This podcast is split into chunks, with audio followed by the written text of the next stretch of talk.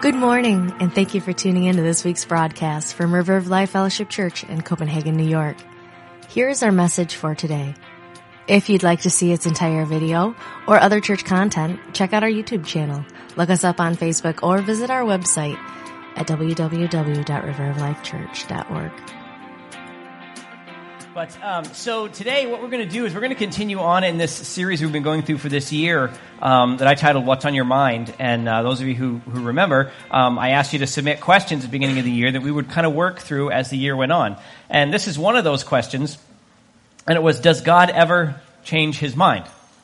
Um, so I got a, a, question for this week, and then um, over the next couple of weeks, we got some got some holidays. The ladies are going to be gone uh, the, uh, the next week, and the week after that, of course, we got Mother's Day. But following that, I'm going to diverge from the series a little bit um, and just deal with uh, a topic that I've been encouraged to speak on, um, particularly community. Community, the purpose of the Christian community. So we're going to talk about that for a few weeks and kind of what we can be doing uh, to further this because it's important as we uh, walk through this life, this craziness that we call, you know, the Christian life in the United States, that we focus on what we should be doing, and more to the point, refocus, especially after the last two years. Um, but today, uh, this question, does God ever change his mind? When I first saw the question, I was like, I don't know if I can actually make this into a whole message, because it's a pretty, should be a pretty simple question to answer, right? Does God ever change his mind? No. In order for God to change his mind, in, in our little pea brain thinking, sometimes you think if we change our mind, means we've changed our thinking, or we've decided that what was okay is now not okay, or something that was not okay is now okay, that somehow we have learned and grown past our current level of understanding. And that doesn't fit with God, does it? Uh, if God, if anything ever occurs to God, then he's not God. If God ever reads through something as, wow, I never actually, I never actually saw that, um, then he can't be God because he made it all.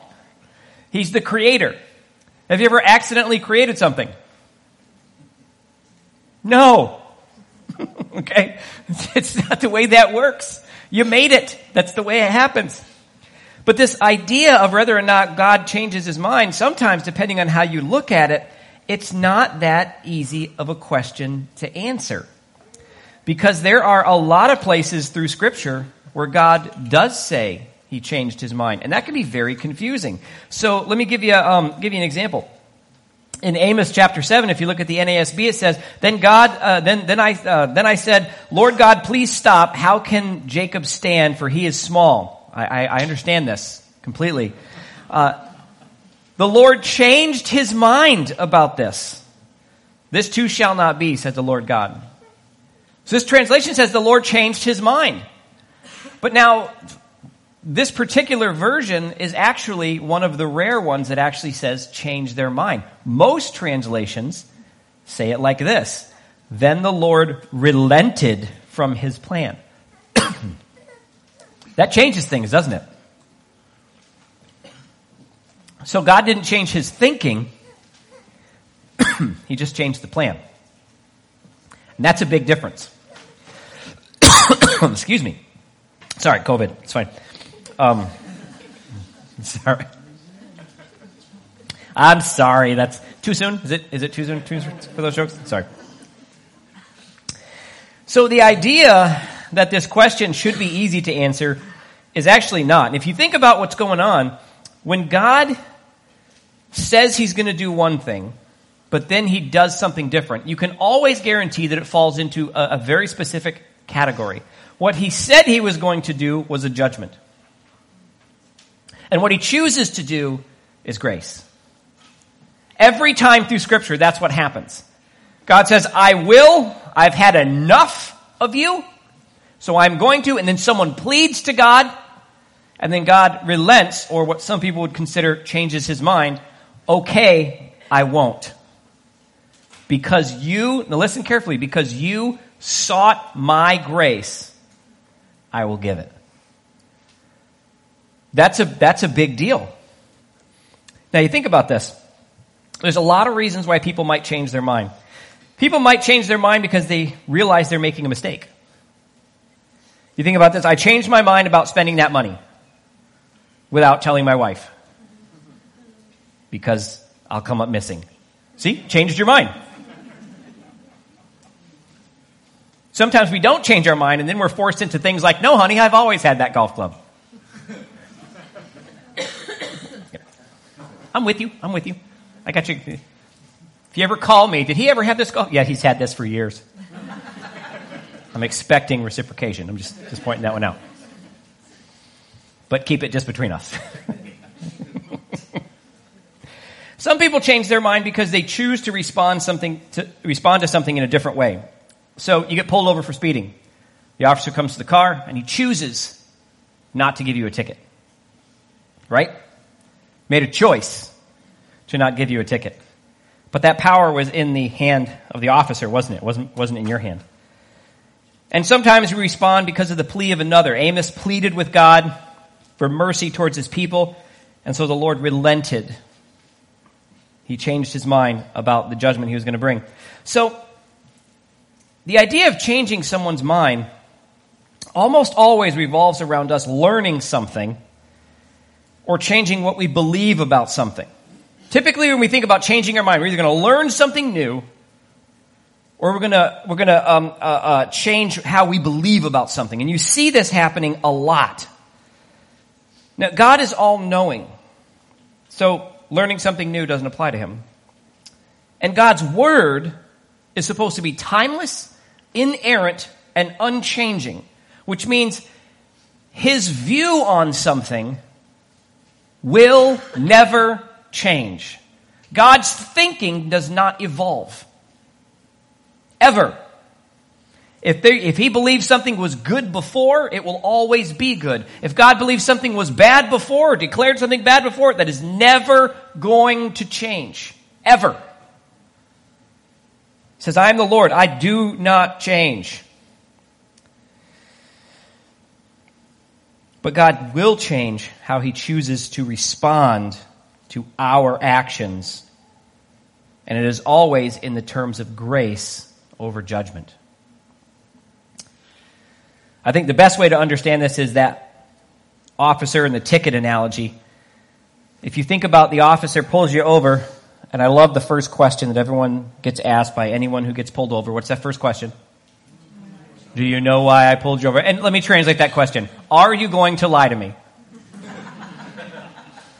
Are you a liar or are you honest? Do you know why I pulled you over? No, officer, honestly, I was on my phone. I didn't even see you.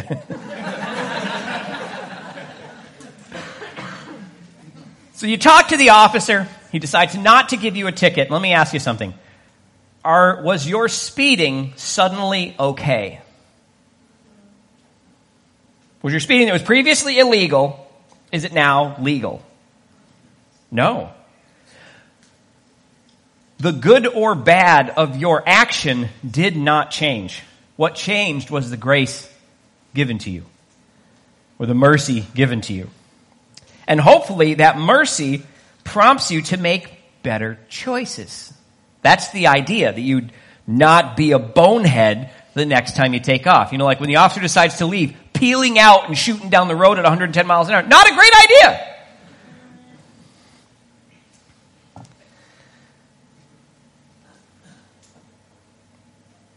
So when we talk about change, we talk about a God that doesn't change. Take a look at these verses. Malachi 3 6 says, I am the Lord, I do not change. That is why you descendants of Jacob are not already destroyed. His word is true, but his mercy is also eternal. Hebrews 13 8, Jesus Christ is the same yesterday, today, and forever. Isaiah 40 verse 8, the grass withers and the flowers fade, but the word of our God stands forever.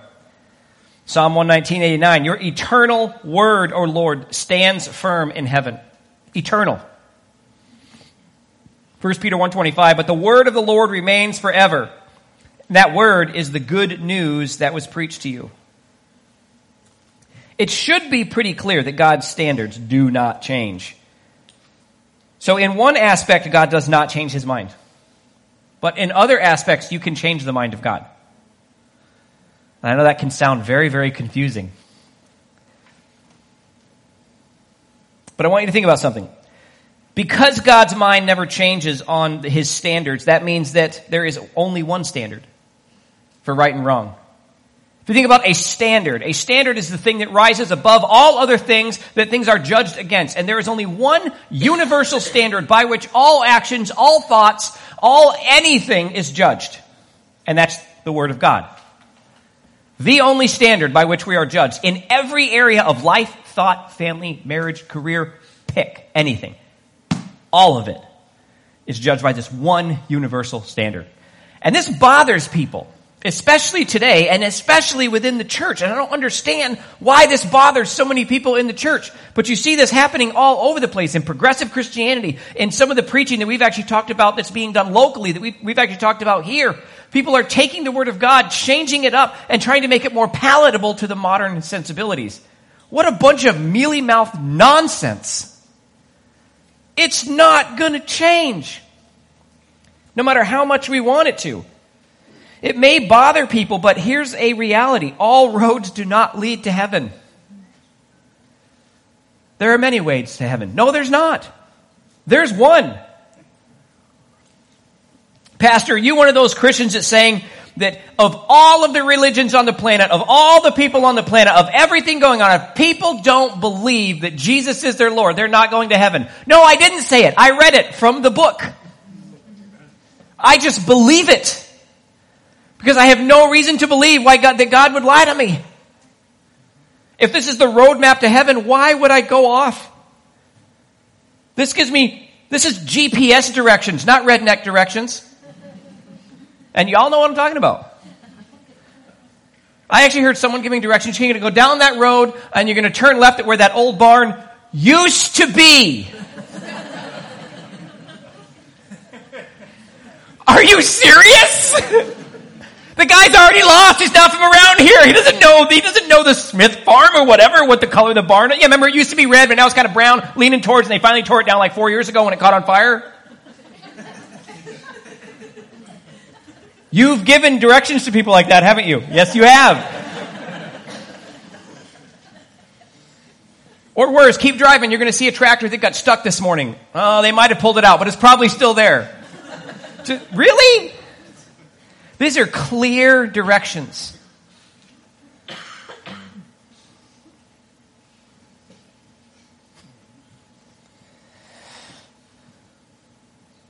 Here's another hard truth.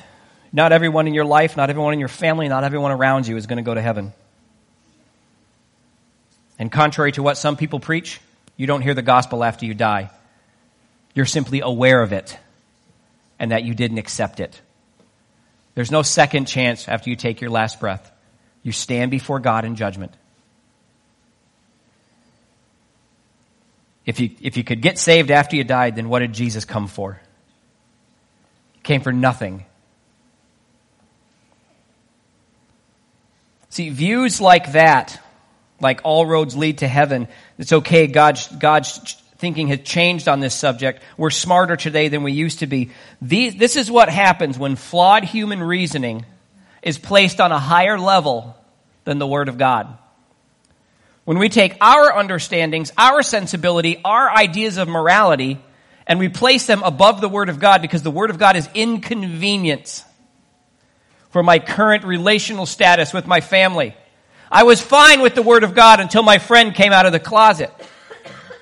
I was fine with the Word of God until one of my kids decided they were trans. I was fine with God until I was poor enough where I needed to steal. I was fine with God until, do you see what happens? We're fine with God as long as we think we're on the good side. And then all of a sudden we're confronted by a truth of God, so we change it. We start arguing things like, well, in the Greek, that word could mean. Well, yeah, but all recorded history in the church tells you that it never meant that.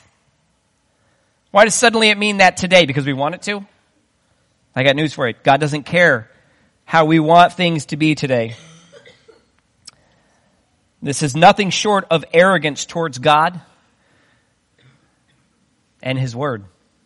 We believe we are more powerful, we are more knowing, we are more capable than the Holy Spirit who authored the scriptures. What a claim. That's pretty intense. The truth is, not only does the Word of God mean what it says, it will never mean anything other than that. This is why one of the things you hear me say very, very often is it doesn't, when you read the Bible, the first thing you have to figure out is what it, what it meant to the people it was originally written to. Because it can never mean to us what it could never have meant to the original recipients. That's the job of a Christian. To study God's Word in the context in which it was given and then apply that context to our life. And it's not easy. But there is only one way. Check this out. John 14 verses 1 through 6 says, Don't let your hearts be troubled. This is Jesus talking to the disciples. Normally we only focus on verse 6, but the rest of the section gives you so much more understanding on what Jesus is talking about. It says, Don't let your hearts be troubled. Trust in God. Trust also in me. There is more than enough room in my Father's home. If this were not so, would I have told you that I'm going to prepare a place for you? When everything is ready, I will come to get you so that you will be always, uh, so that you will always be with me where I am. Now listen to this. And you know the way to where I am going. No, we don't. Lord, Thomas said, we have no idea where you're going. Now listen. So how can I know the way? If I don't know where you're going, how can I know the way? And Jesus told him, I am the way, the truth, and the life. And in case that wasn't clear enough, no one can come to the Father except through me.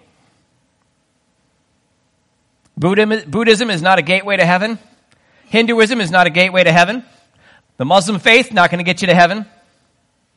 And just because you've been Baptist your whole life does not mean that you know Jesus. Just because you've been Catholic your whole life doesn't mean you know Jesus. Just because you've been Pentecostal your whole life does not mean you know Jesus. It's Him, not your denomination, not your belief system. It's Him. We pursue Him. Period. This can be really hard for us to get a hold of, and it's uncomfortable with our modern sensibilities because why can't we all just get along? You know, why can't, why can't we just be kind? You know, I've, of course Jesus is going to love me. I've never hurt anybody. Now, yesterday I saved a little tiny baby bunny that was about this big from my dog's mouth. I don't know what was going through that bunny's mind when he jumped in there.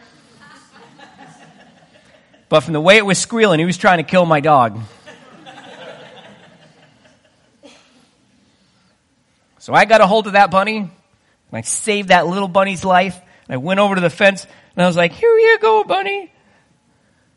That is not getting me into heaven. All it did was make my dogs not talk to me for the rest of the day. That's all it did. Archie's looking at me like, are you kidding? You know how long it took me to find that thing? It jumped fast, even for something little. I had to bat it around for like 10 minutes before I finally decided to eat it. Daddy's so dumb.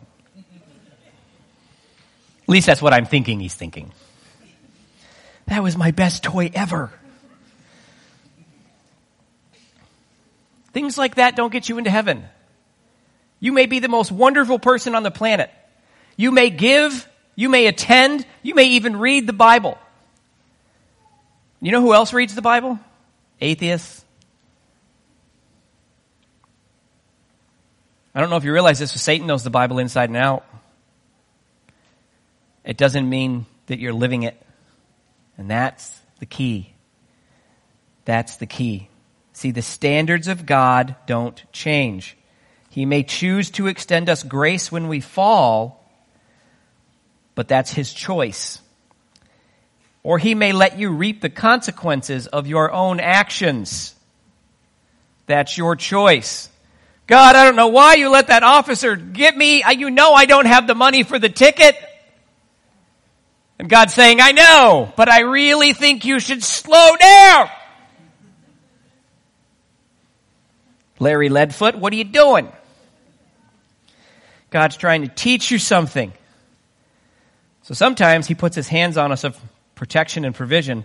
Other times, he's like, you know what?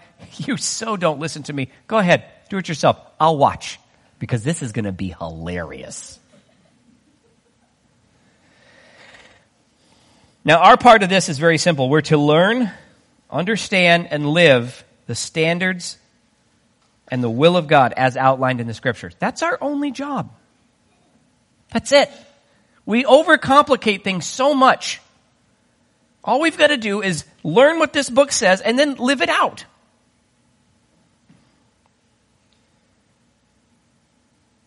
But how do you do it in a God honoring way? So let's talk about how we might apply this, this, this little annoying truth. And if that truth was annoying, it's about to get way more annoying. Think about the world that we live in and how many views about truth there are. Have you ever heard about fluid truth? It's your truth, but that doesn't necessarily mean it's my truth. Really? Your truth versus my. Why isn't it just true? Gravity pulls you towards the ground. That might be your truth. But as I'm standing on top of this 40 foot barn, I'm going to prove that I have my truth. It's okay. Can I videotape this for your insurance company so they don't pay it out because you're an idiot? Sometimes there's just truth. And one of the things you see happening today, manifesting in our world and in our society and within many, many, many churches, is fluid truth. Churches will make statements like their understanding on something has grown. I don't think I need to go into a whole lot of detail. We all know what we're talking about. Still got to pay attention to the algorithms a little bit. But we're talking about ungodly sexual lifestyles that will never be welcomed into the arms of God. Never. His standard on that will never change. Some people will get mad at me for saying it, but guess what? I'm reading it. I didn't do this for myself. But churches say their understanding on this has grown. When T.D. Jakes was asked why his stance on homosexuality has changed from a straight up biblical stance to a, we'll just say not, he said his understanding has grown and is continuing to grow. It shouldn't be that difficult. It just shouldn't be that difficult. And this is someone who influences millions. Millions of people. And he's going to have to stand before God and give an account for that. And for people like this, I only have one thing for him. James 3 1, dear brothers and sisters, not many of you should become teachers in the church, for we who teach will be judged more strictly. I get told this a lot. Pastor, you seem to be very black and white. Not a lot of gray area there. I think you should have more grace in your teaching. How, how do you do that? I know God's standards are here, but what I really want to tell you is what I think about the subject. And God is thinking, I don't care what you think on the subject, little man. Because my thoughts on the subject are irrelevant. I am not here to bring the word of George. If I was, we'd already be done today. There's Not a whole lot up there that's original.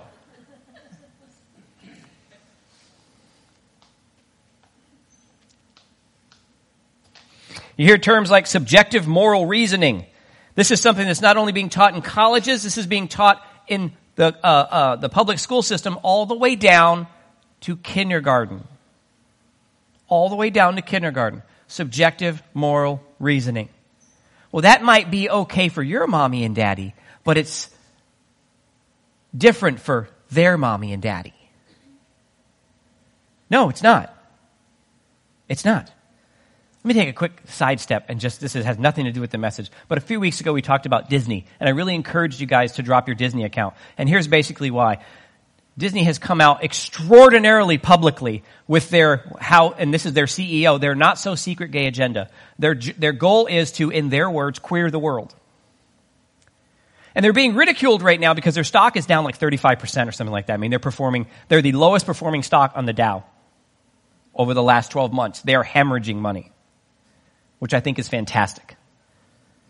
But here's what they're doing. They're trying to get into 15 countries where homosexuality is illegal, punishable by jail times and death. And people are saying, double standard, double standard, double standard. I want you stop and think about this for a second. No, it's not. Hitler knew this 70, 60, 70 years ago. He who owns the youth owns the future. This is why they're after your kids. This is why they're changing the programs. This is why they're trying to get this stuff into you, into kindergarten and below because they know they've already lost you. But if they can get the kids to adopt their moral reasoning, it will translate into the rest of their lives. Children, before they get to 10 years old, their mental pathways cement the idea of what is right and what is wrong, what is moral, what is immoral. That is a, psych, that is a, a, a fact of the industry.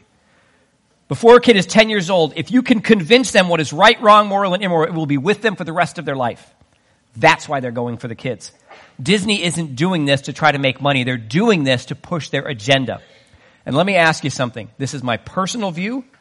An organization dedicated to sexualizing children could only be considered what? Corporate pedophilia. I don't care what they produce. It'll never be worth the future of your children. That's black and white. That's God versus man.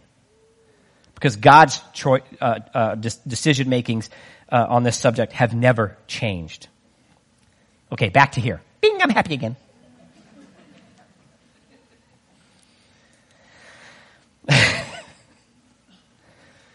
so obviously, when we talk about God's, God's standards and applying those standards, we talk about things like homosexuality, gender, uh, uh, uh, the gender conversations. And what a lot of us will do is we will stand on the righteousness of God's word in these areas. You're absolutely right. We shouldn't steal. This is wrong before God. This is never going to be acceptable for, before God. These are rock hard standards and we basically move towards people in those sins in a term of judgment.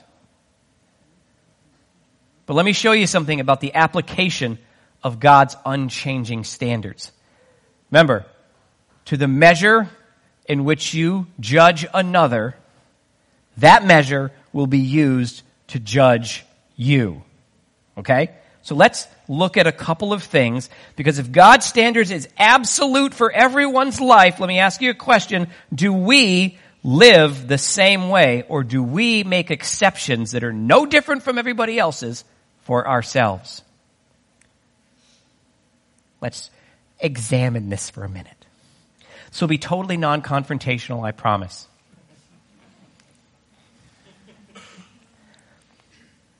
Let's take an easy one. Obeying governing authorities. Uh, governing authorities. Romans 13, 1 through 7. Everyone must submit to governing authorities. For all authority comes from God, and those in positions of authority have been placed there by God. Want to know why our president is in office?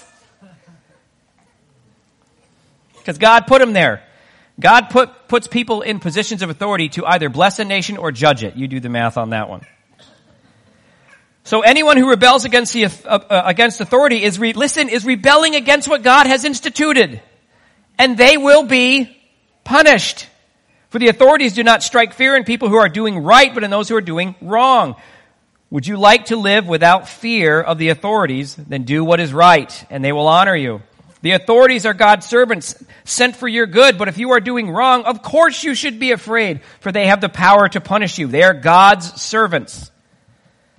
You notice he doesn't delineate Democrat or Republican there? Because obviously he's talking about independents. Um, they're sent for the very purpose of punishing those who do what is wrong. So you must submit to them, not only to avoid punishment, but also to keep a clear conscience. Read on, folks. Pay your taxes. No! For these same reasons, for the government workers need to be paid. Probably not as much as they're getting, but that's another, that's another conversation. They are serving God in what they do. Give to everyone what you owe them. Pay your taxes and government fees to those who collect them and give respect and honor to those who are in authority. How many people do you know cheat, cheat on their taxes? Oh, I'm sorry, utilize creative accounting for the purpose of the federal tax system.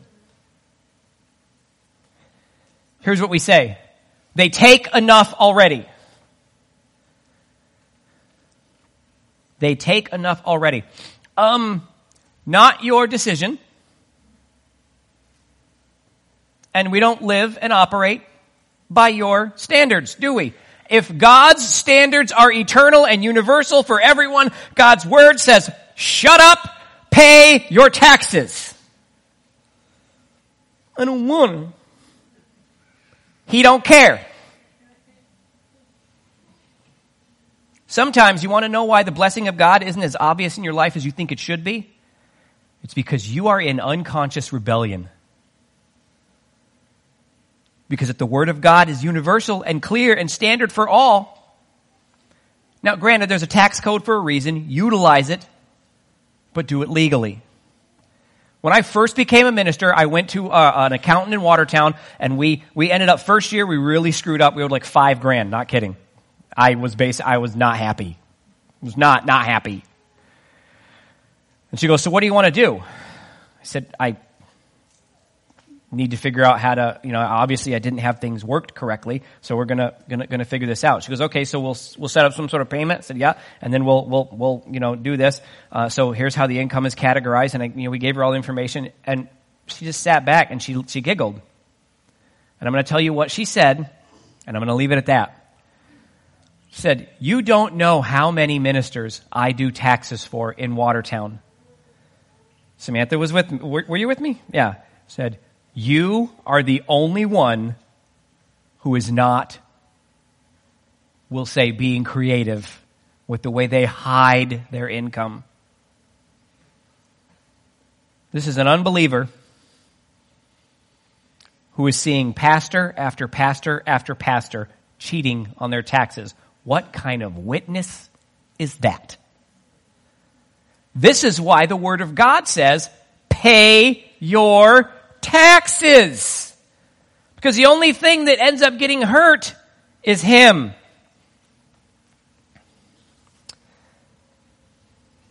How about this one? The Christian household. Ladies, you're going to love this one. And further, submit to one, another out of reverence for Christ. For wives, this means submit to your husband as to the Lord. Wives, this means submit to your husband as to the Lord. For a husband is the head of the wife, as Christ is the head of the church. He is the savior of his body and the church. As the church submits to Christ, so you wives should submit to your husbands in anything that's not totally disagreeable. Nope, everything. For husbands, this means love your wives just as Christ loved the church and he gave up his life for her. How many homes do you know, and maybe you're even in one of them, I'm not going to guess, where the wife is the spiritual head of the home? The wife's the spiritual head of the home because the husband has handed over his God given responsibility before the Lord. Let me explain to you what this looks like. If the wife doesn't push, you don't come to church. The husband comes to church to pacify the wife. See what happens? One of you is leading the family to God. The other one isn't. When faith and God is the leading point of your decision making, you know you're the spiritual head of the household. But let me, let me throw something out there. It is very interesting to me how testosteroningly absent the church is in the fall.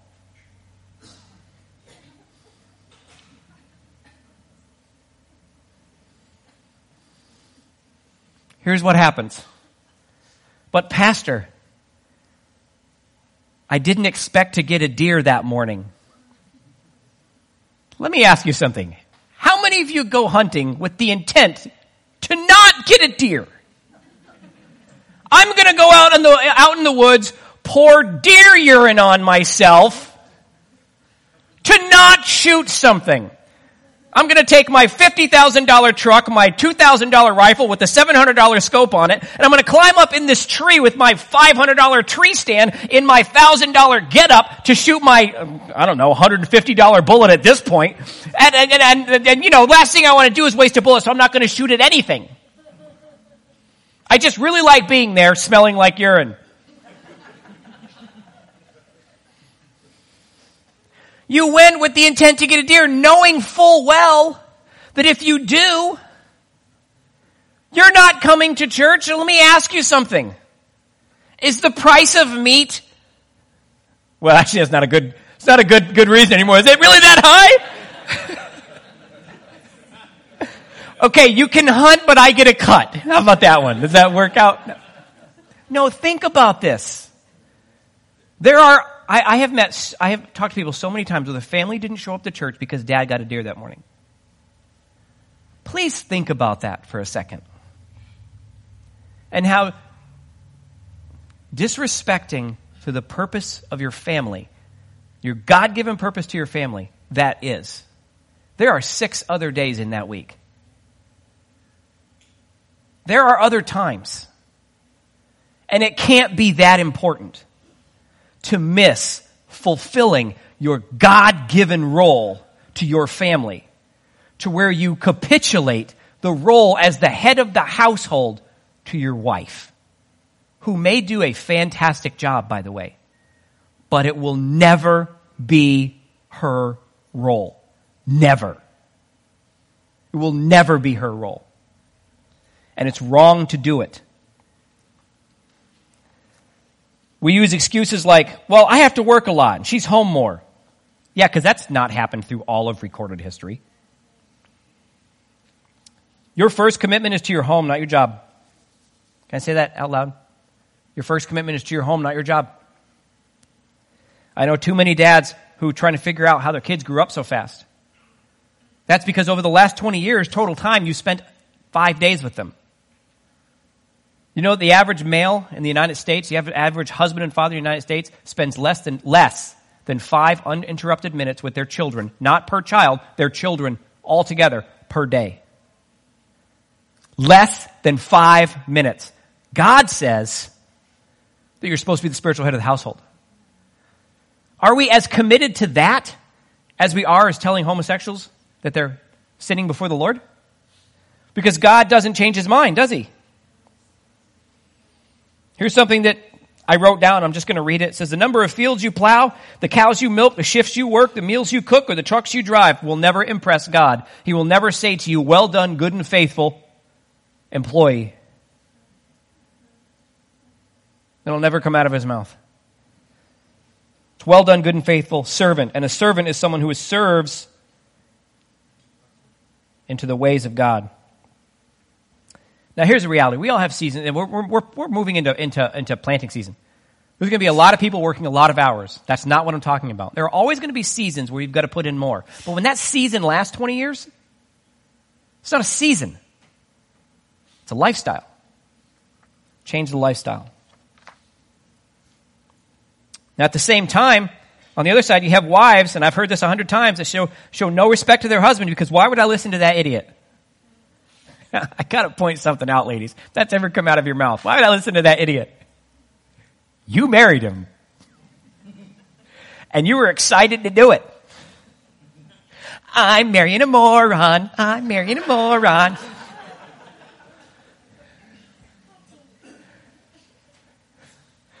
To quote a great man, who's more foolish?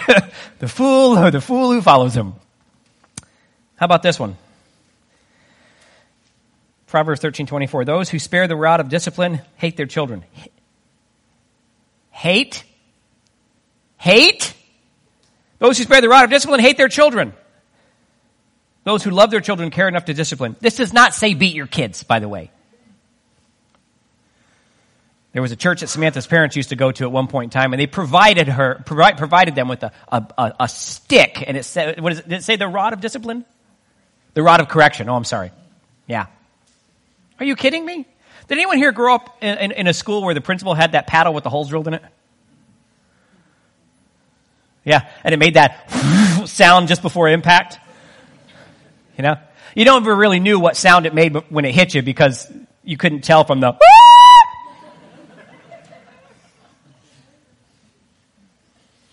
You remember when grandma and grandpa would send you out and tell you to pick your switch? And like a moron, you pick the thinnest one possible because you think it's going to hurt less? Uh, no, it just leaves a better mark. but you know what? The people who went through that, they're the adults who have discipline. They're the adults who have standards. How many of you know, obviously, other people who simply refuse to discipline their little angels? They're perfect little cherubs who would never do anything wrong. It is obvious that, kid, that your kid failed a math test because of the incompetent teacher.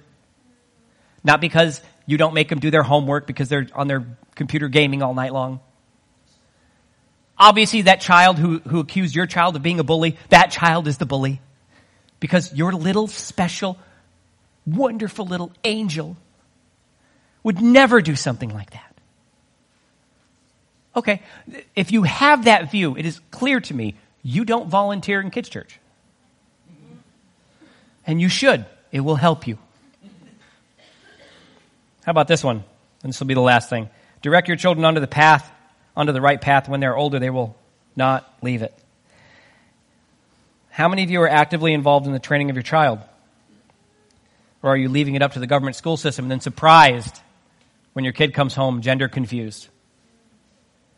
Because you never bothered to show up at a single PTA meeting. You've never gone to a single school board meeting. You've never actually looked at your child's textbooks. You have no idea what their homework is. You have no clue what's going on in their educational life because someone else is taking care of that. Let me show you something. These are two news articles. One's from recently, the small one right there uh, uh, to your that side. That's from 2015. It says Baltimore parents sue the city after student graduates high school not being able to read. Not being able to read. Now, some of you don't understand this, but in a lot of urban areas, there are children in the school who are designated non readers. That is an educational classification. And the teachers are required to read to the child. And if it's a test, they're required to read to the child and then write down the child's answer because they're not required to write either. It's not all school districts, but this is a normal classification. They're allowed to graduate high school. They're expected to be able to exist in the world. And this is the thing that kills me. The parents are suing the school. Now, obviously, this is a failure of the education system, but please help me understand who's responsible for this. The parent. Yes, this is a problem with the school system, but if you don't think the school system has a problem, you're clearly not paying attention. But at the end of the day, how does your kid get to be 18 years old and you not know they can't read? Have you never actually sat down and worked with them at all? Obviously not. And the next one says, too many children in California can't read. It's a class action lawsuit. Because California was pumping out illiterate kids from their schools. So much for standardized testing. Are we really aware of the material that your kids are being subject to? Now, I want you to think about this. Husbands being the head of the household, wives being submitted to their uh, to their husbands, uh, disciplining your child, um, uh, raising your child up in the ways of the Lord. Are we as committed to the unchanging standard of God in those areas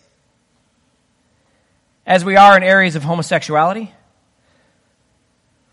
transgenderism, theft, bad language?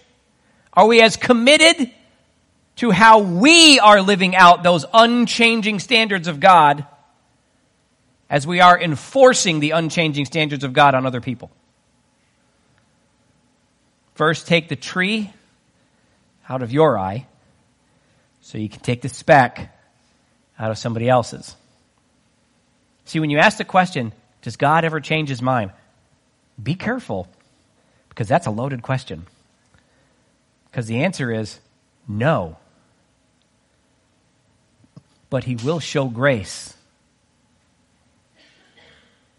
So let me ask you something. If the standards of God never change, but the application of grace and judgment does, what do you think that says for how we should model our Christian life? Our standards should never change, but the application of grace over judgment must. So when you stand up on our soapboxes, and those people are obviously going to hell. Well, so are those who cast undue judgment. So be careful.